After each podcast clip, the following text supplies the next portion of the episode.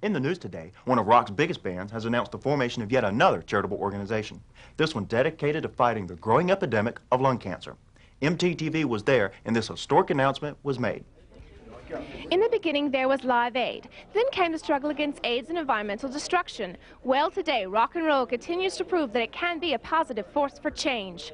The latest artist to flex his philanthropic muscles? Well, nobody less than the man himself, superstar Nicotine, backed by his band The Stains. Nick is the genius behind such mega hits as Smoking in the Boys' Room, Smoke on the Water, Tobacco Road, and You Light Up My Life. Nicotine and The Stains say they are very serious about snuffing out lung cancer. And to this end, Winsome Cigarettes and the Stains are proud to be uh, co-sponsoring a uh, series of benefit concerts under the name Rock Against Lung Cancer. All proceeds, of course, will go towards uh, helping find a cure for this horrible disease. Uh, any questions in? Nick, uh, Mr. O'Teen, don't you think there's something of an inconsistency here? I mean, you must know that smoking is a primary cause of lung cancer, and yet many of your songs openly advocate smoking cigarettes. Look, man, songs are just that, songs. They're entertainment. They're not responsible for anyone's actions. Right, and anyway, kids are gonna smoke regardless of my or anyone else's music. You know, my songs deal honestly with that. And, uh, you know, we've got to, we, we just tell it like it is. We're, we're like reporters, sort of. Uh, uh, Mr. what about your lifestyle then? Your three pack a day habit, those ever present cigarettes, and the fact that a tobacco company sponsors these concerts. oh, what about them? Look, again, you're not giving our fans enough credit. Uh, they're not going to just do something just because I do it. Uh, Furthermore, my, my smoking habit may be common knowledge, but it's also well known that I won't even put a cigarette up to my lips unless it has a filter. And, uh, you know, we've got to deal with reality. You know, uh, kids are going to smoke. Yep. That's just the way it is, and, and we've got to we've got to learn to accept that, and, and, and stop all this nonsense about abstinence, and, and instead teach safe smoking. That's something that I, I, I believe we do as a group, uh, and uh, and Winsome Cigarettes does as well. In fact, uh, uh, all 30 of the brands that they manufacture actually have filters. Thank goodness. Nicotine and The Stains, proving once again that rock rules. Back to you, Kurt. We can all smile at the prospect of a chain smoking rock group trying to stamp out lung cancer. But there's nothing very funny about the reality it pokes fun at. Take, for example, the AIDS epidemic. There's a simple biblical solution to this disease that apparently the media, the artists, and the activists want to ignore. It goes like this Abstain from sex before marriage. Don't shoot drugs. Marry someone with the same values, and then remain faithful to one another for life. You won't get AIDS. Too simple? Well, then let's complicate it a bit. You know, it really doesn't matter whether you're gay, straight, bi, whatever. Let's make light of abstinence and instead plug safer sex and hope that nothing goes wrong. Then let's appoint as an international spokesperson for this promiscuity based disease a person who's been married eight times. Whether you're gay, straight, or bisexual, always protect yourself. Use a condom every time you have sex. Every time. Hey, you! Don't be silly! Put a rubber on your willy! Fold in another superstar whose art and lifestyle glamorized the sexual debauchery that initiated and sustained the epidemic.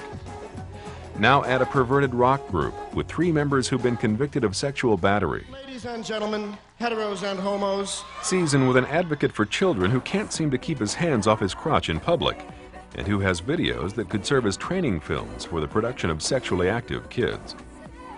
And top it all off with an avalanche of movies, songs, and TV shows that preach the joys of pre and extramarital sex.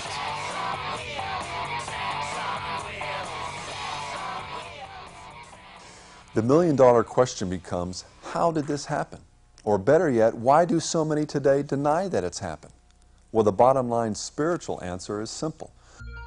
In many places, the Bible warns us that this type of moral lobotomy occurs as a direct result of rejecting God and seeking our own desires.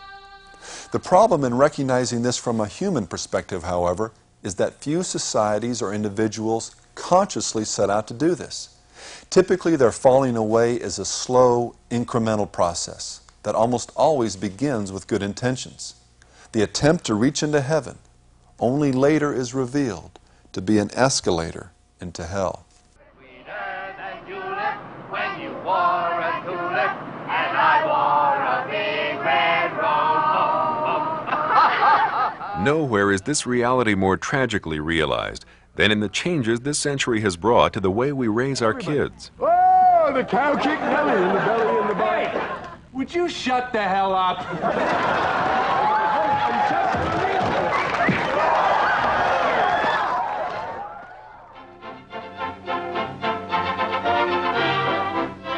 During the first 400 years of America's history, child rearing practices were largely based on traditions and philosophies found in Scripture. Good morning, children. The Lord is my shepherd. I shall not want. He me to lie down in green pastures. Prayer, Bible studies, discipline, and a strong emphasis on self control and self sacrifice were customary. Children were trained primarily by their parents and then brought into the adult community while still in their early teens. They were then expected to behave as adults, remaining under the authority and supervision of their parents until they married and started their own families. As the 19th century drew to a close, however, profound cultural changes began to chip away at this ideal. More and more, the family was getting lost in the bustle of the Industrial Revolution. The complexities of the modern city, the explosive growth, the changing nature of work, the proliferation of new ideas and moralities, the almost endless possibilities and problems of this brave new world often outran the ability of families to adapt. Perhaps most significantly, as the economy boomed, success seemed more and more a question of how much money one had. Increasingly, fathers and sometimes even mothers began surrendering their child rearing responsibilities in order to chase after the so called American dream. Add to all this the mass production of the automobile. Suddenly, a whole new world of options opened up outside the family circle, including a peer regulated system of dating. Take me home. In the midst of all this upheaval, a quiet revolution of ideas concerning child rearing was also taking place. Men like John Dewey were proposing that the state step in and take over the training of America's youth. Referred to today as the father of the nation's public school system, Dewey's dream was a socialist society, his own piece of heaven on earth. This year, 29 million U.S. youngsters are going to school. Youngsters to kindergarten, to the grades, to high school. All greatly impressionable now. Tomorrow, masters of a nation's destiny. And this year, And then there was the modern concept of adolescence proposed by research psychologist G. Stanley Hall. Basing his ideas on the theory of evolution, Hall suggested that adolescence was a distinct stage through which each person passed on their way from a primitive child to a civilized adult. To optimize this transition, Hall advocated removing young people as much as possible from the adult community, isolating them in their own institutions. Now hold on, Miss Fox. It's all very well to teach my boy to paint pretty pictures and build birdhouses, but he doesn't even know his multiplication table. Enter now the federal government. Flush with the new power to tax and the dream of a bureaucrat sponsored utopia, law and policymakers set about addressing the unique challenges of the modern era. High on their list of priorities were the special needs of America's youth. Child labor laws were passed, and longer schooling was required. Gradually, top down, state run schools became the rule of the day. The perfect laboratory for testing Dewey's and Hall's theories had become a reality. The era of the isolated adolescent had begun. The book Dancing in the Dark captures the essence of this critical moment in modern history. In the 20th century, adolescence became less a time to prepare for adulthood than an attempt to delay or prevent it. It created a self contained world in which prolonged immaturity could sustain itself. The new ideology of adolescence made possible a new youth community with a powerful influence that could surpass any outside influence on its members' lives. Though perhaps well intentioned, the problem with this new ideology was its denial of biblical principles. God never intended for young people to live in a self contained world and learn about life from one another. No matter how powerful this new adolescent subculture seemed on the surface, without the discipline of parental wisdom, it was and is doomed. How do I know? Well, read the owner's manual. Proverbs tells us that the glory of a young person is their strength. This vitality, this willingness to take on the world, to challenge the status quo, to take risks, is among the most valuable and glorious characteristics of youth. God loves it and loves to make use of it. Jesus' disciples were young, and it was a teenage David that God sent to confront Goliath. But this strength is only one part of the overall picture. The proverb goes on to say that the splendor of an old man is his gray head, a metaphor for wisdom. Few things in life are more effective in gaining wisdom than fearing God and then simply living, bearing up under the trials of life. So while it may have been a young David that God used to slay Goliath, it was an older and wiser David that God sent to command the armies of Israel. And herein lies the balance and the wisdom of God, the strength of youth married to the wisdom of age. And this is why the family is the most basic unit of the kingdom of God, why the first eight chapters of Proverbs are filled with fervent pleas to learn wisdom from our parents, and why God wrote by His own hand the first commandment that deals with interpersonal relationships. Honor your father and mother. Tragically, the social experiment developed by men like Dewey and Hall ignored this truth and struck a tremendous blow against the already crumbling bulwark of the American family. But another, even more devastating blow was to follow. So don't hide your head from the shocking fact. The teenage party, where anything goes for a thrill. Nature abhors a vacuum. As parental influence declined, something had to step in and help young people make sense of the world. They needed a voice, a cultural identity, something that had an aura of power and authority they could call their own. In the early 1950s, they found it. The news. There's good rockin' tonight. It's not like the revolution was planned. It just so happened that as the century progressed, as the youth subculture got bigger, richer, and more defined, the technology for recording and broadcasting sound was also coming into its own. Like any business, its leaders were looking for a product and a market that would secure their fortunes. Hey, Steve, we must be out of our cotton picking mind. We should be getting some sleep instead of coming here. Maybe so. But something's getting these people out of their houses. I'm going to find out what it is. Enter rock and roll. The youth subculture had found its voice, a collective experience that served to both reinforce as well as shape their view of the world. Rock and roll is cool, Daddy, and you know it. Musicians became symbols of power as well as role models, filling in for the fathers who were either not around or who were being crowded out by the anti adult bias beginning to simmer beneath the surface of youth culture. Junior was suddenly more likely to want to be like Elvis than like dear old dad. Don, uh, it's our feeling here in Jersey City that this rock and roll rhythm is filled with dynamite. The fact that parents didn't often care much for this new music only made it seem that much more attractive. Traditional values were becoming increasingly uncool. Of course, it's not like the West had never seen a cultural shift along generational lines before. Styles change, tastes evolve, and every generation needs to find its own voice. But never had the glue of family grown so weak. Never had technologies existed that could broadcast so many ideas and temptations over such great distances and do it immediately. Hi, everybody. How you all? This is yours truly, Alan Freed, welcoming you to the Big Beat. As the decade progressed, another suitor began to court the youth audience. Hollywood had suffered a decline in movie revenues as a result of television and had begun scrambling to fill seats. Market research found that not only were the baby boomers booming in numbers, they also had more money than ever before, a lot more.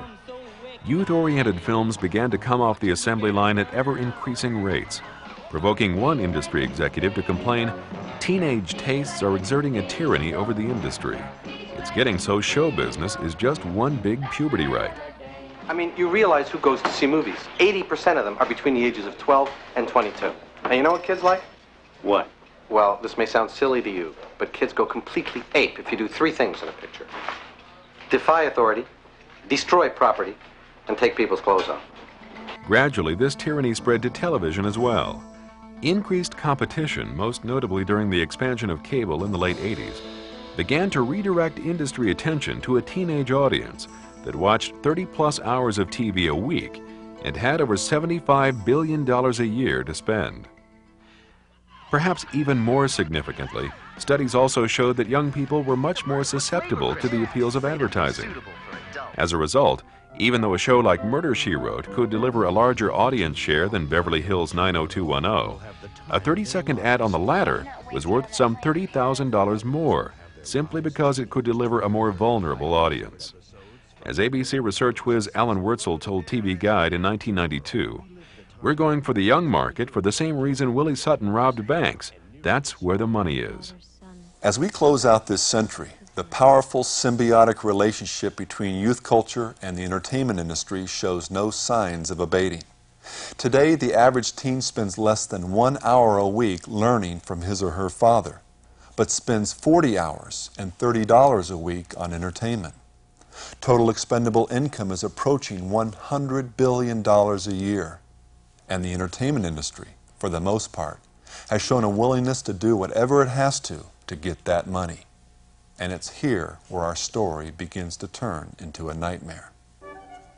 As the 1950s began, most parents viewed the love affair between youth culture and the electronic media as little more than a nuisance. After all, most kids were still decent enough, and the entertainment, when they bothered to check it out, seemed fairly harmless. Perhaps more importantly, for busy parents in a busy world, the occasional negative element seemed a small price to pay for something that kept the kids occupied.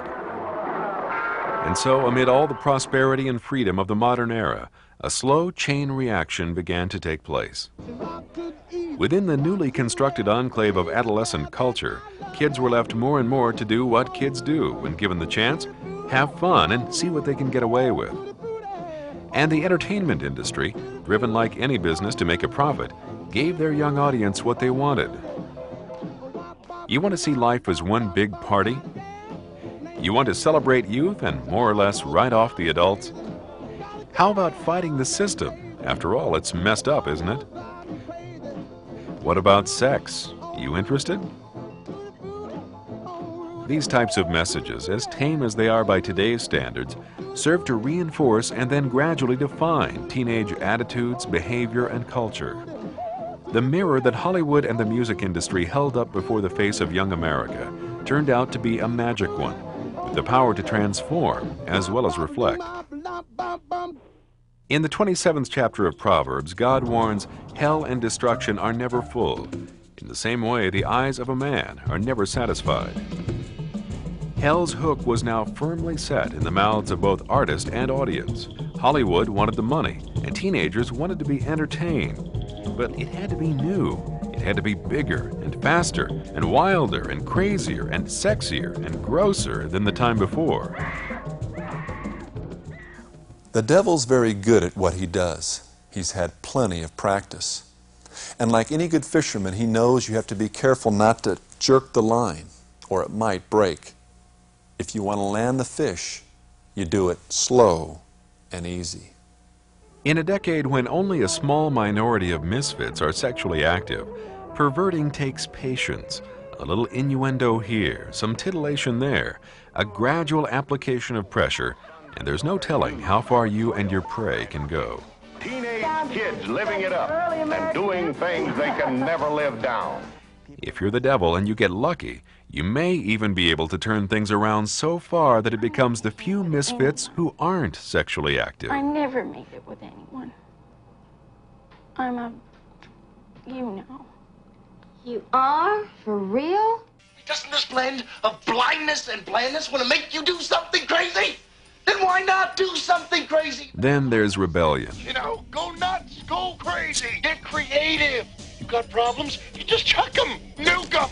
Rebellion is a particularly useful sin because once you can get a person to reject authority, other sins become that much easier to push. That's why God views rebellion as the moral equivalent of witchcraft, and why in Old Testament times he commanded that an incorrigibly rebellious child be stoned to death. Well, here again, the forces of hell have got to take it slow and easy if they're going to move a culture from the place where leather jackets and cigarettes are a big deal to where, well, let's get real ambitious here.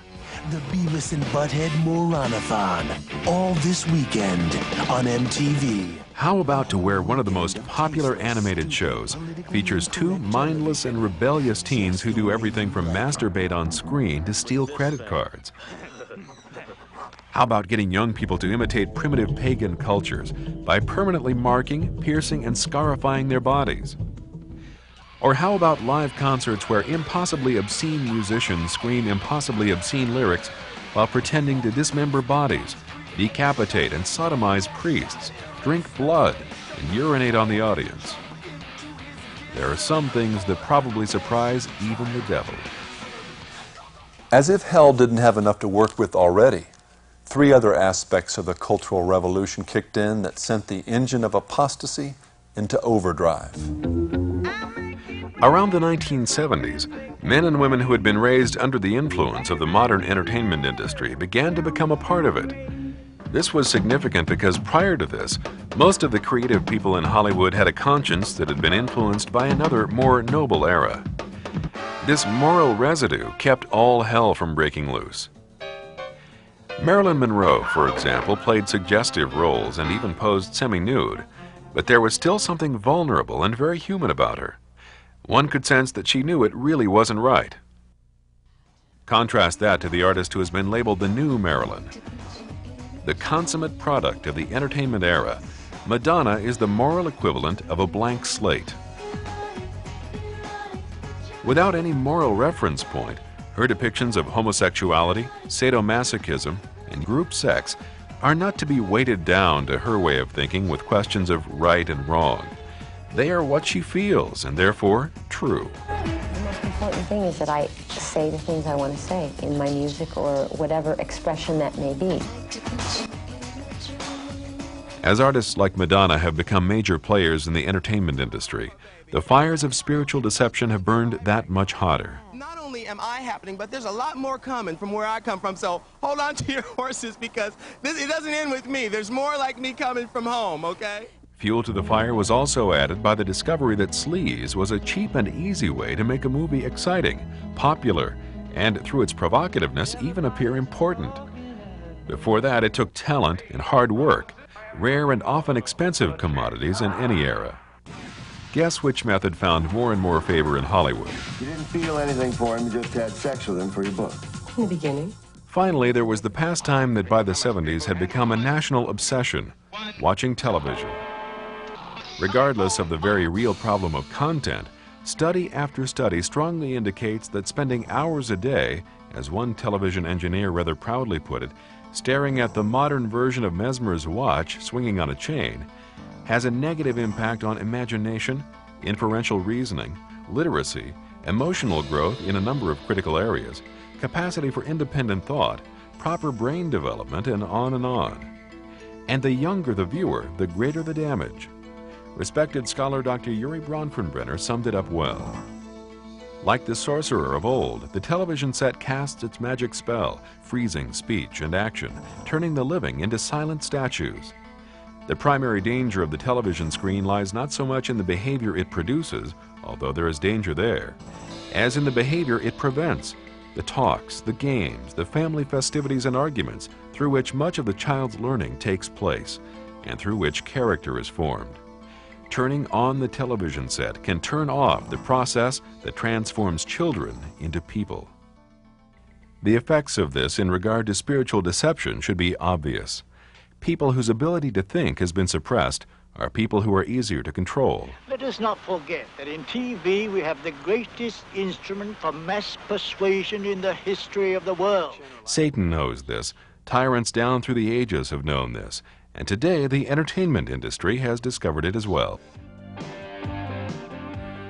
Bob Pittman, one of the creators of MTV, the cable channel that has practically become synonymous with youth culture, has said, Our core audience is the television babies who grew up on TV and rock and roll.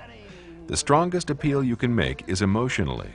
If you can get their emotions going, make them forget their logic, you've got them. At MTV, we don't shoot for the 14 year olds, we own them. Are you ready to enter the new kingdom? Yes, Father. It is a ritual practiced widely in the suburbs of North America. She gets her own TV? It's MTV. Today you are a woman. MTV. It's all part of growing up. From programming to commercials, lyrics to video imagery, it's evident that MTV and other forms of youth oriented entertainment don't see parents sharing much in the lives of their children. Eat this.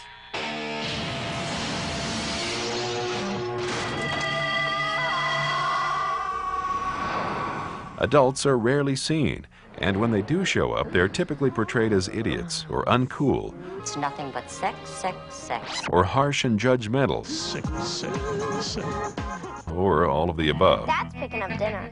Thrilling. Pete's or another bucket of chicken. No, he's going for a new Taco Bell Big Bell dinner pack. Our dad? This could change everything. Yeah, Mom will get a raging do. Dad will some kicking gear. We'll become a cool family. Hey, campers, who wants tacos? Well, at least dinner won't be lame. Is it any wonder that in such a rebellious era, almost anything can happen? And has?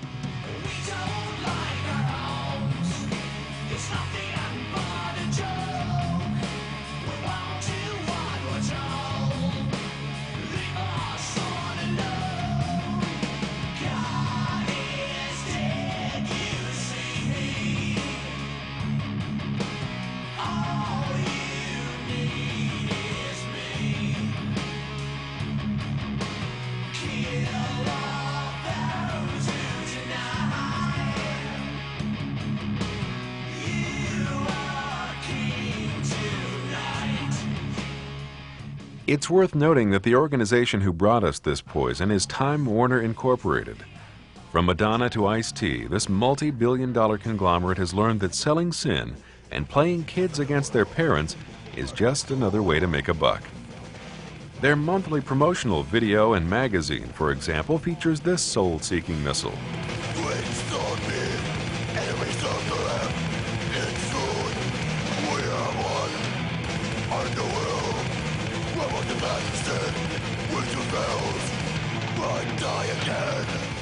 Nicely packaged with these words from Time Warner itself. Rapture has enough crosses and priests to open a full service headbanger seminary. Of course, being as sick as they are, at Morbid Angels Parish, you get a bath in scalding hot holy water. Keep this band away from your folks. Far from being an isolated example, this type of wickedness has become so common today that it would take many, many more videos to adequately catalog the depth and range of our rebellion against God. But let's conclude by briefly examining a classic of the teen movie genre, the 1983 blockbuster Risky Business. The film opens with a dream sequence that nicely encapsulates the movie's plot and message as a teenage Tom Cruise walks past an open Bible and into a steam shrouded bathroom where a mysterious naked woman stands just out of reach. And so begins the central character's journey from what is seen as the old, tired world of convention and morality into the exciting new world of sin and risky business. Every now and then, say what the f. What the f gives you freedom? Freedom brings opportunity. Opportunity makes your future. Armed with this advice from his best friend, and with his parents out of town, Cruise begins to push the limits. He gets drunk, tears around town in his father's Porsche, explores perverted sex, hires a prostitute, does drugs, abuses the school nurse, and finally becomes a pimp, turning his parents' home into a whorehouse and his teenage friends into paying customers. If all this weren't bad enough, the movie concludes on the note that sin and rebellion pay. His parents never catch on, and his sexual exploits end up getting him into a college that had originally turned him down. I knew you could do it. Haven't I been telling you? Every once in a while, you just gotta say, what the heck? And most incredible of all, the film blatantly mocks the young people who play by the rules by cynically contrasting their meager profits My name is Yvonne Williams. We sell sell decorative planters for $7. We made a profit of $500 last month. Against the thousands made by Cruise as he left biblical morality behind. My name is Joel Goodson. I deal in human fulfillment. I grossed over $8,000 in one night. Time of your life,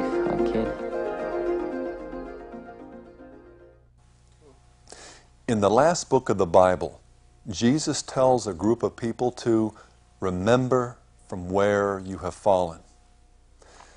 As Americans, we need to remember. We need to remember when we were one nation under God. We need to remember a 10 year old John Quincy Adams who wrote to his father, Sir, if you will be so good as to favor me with a blank book, I will transcribe the most remarkable occurrences I meet with in my reading, which will serve to fix them in my mind. By comparison, today's young people spend less than 15 minutes a day reading against hours of television and music and are far more likely to be familiar with Freddy Krueger than John Adams, Madonna more than the mother of Jesus. We need to remember a young Abe Lincoln huddled by the fireplace, reading, thinking, preparing himself for the time he knew would one day come. We need to remember when families feared God, when they lived, ate, fought, and died together. We need to remember when our culture had a conscience and a sense of shame. We need to remember and then do the next thing Jesus said. We need to repent. Today, our nation and our youth are being taken captive into an electronic Babylon. And as long as we remain obsessed with entertainment, as long as we continue to lift up our hearts to idols of blasphemy, lust, pride, violence, and vanity, that captivity will only grow worse. It's time to turn off the lies, America. It's time to wake up.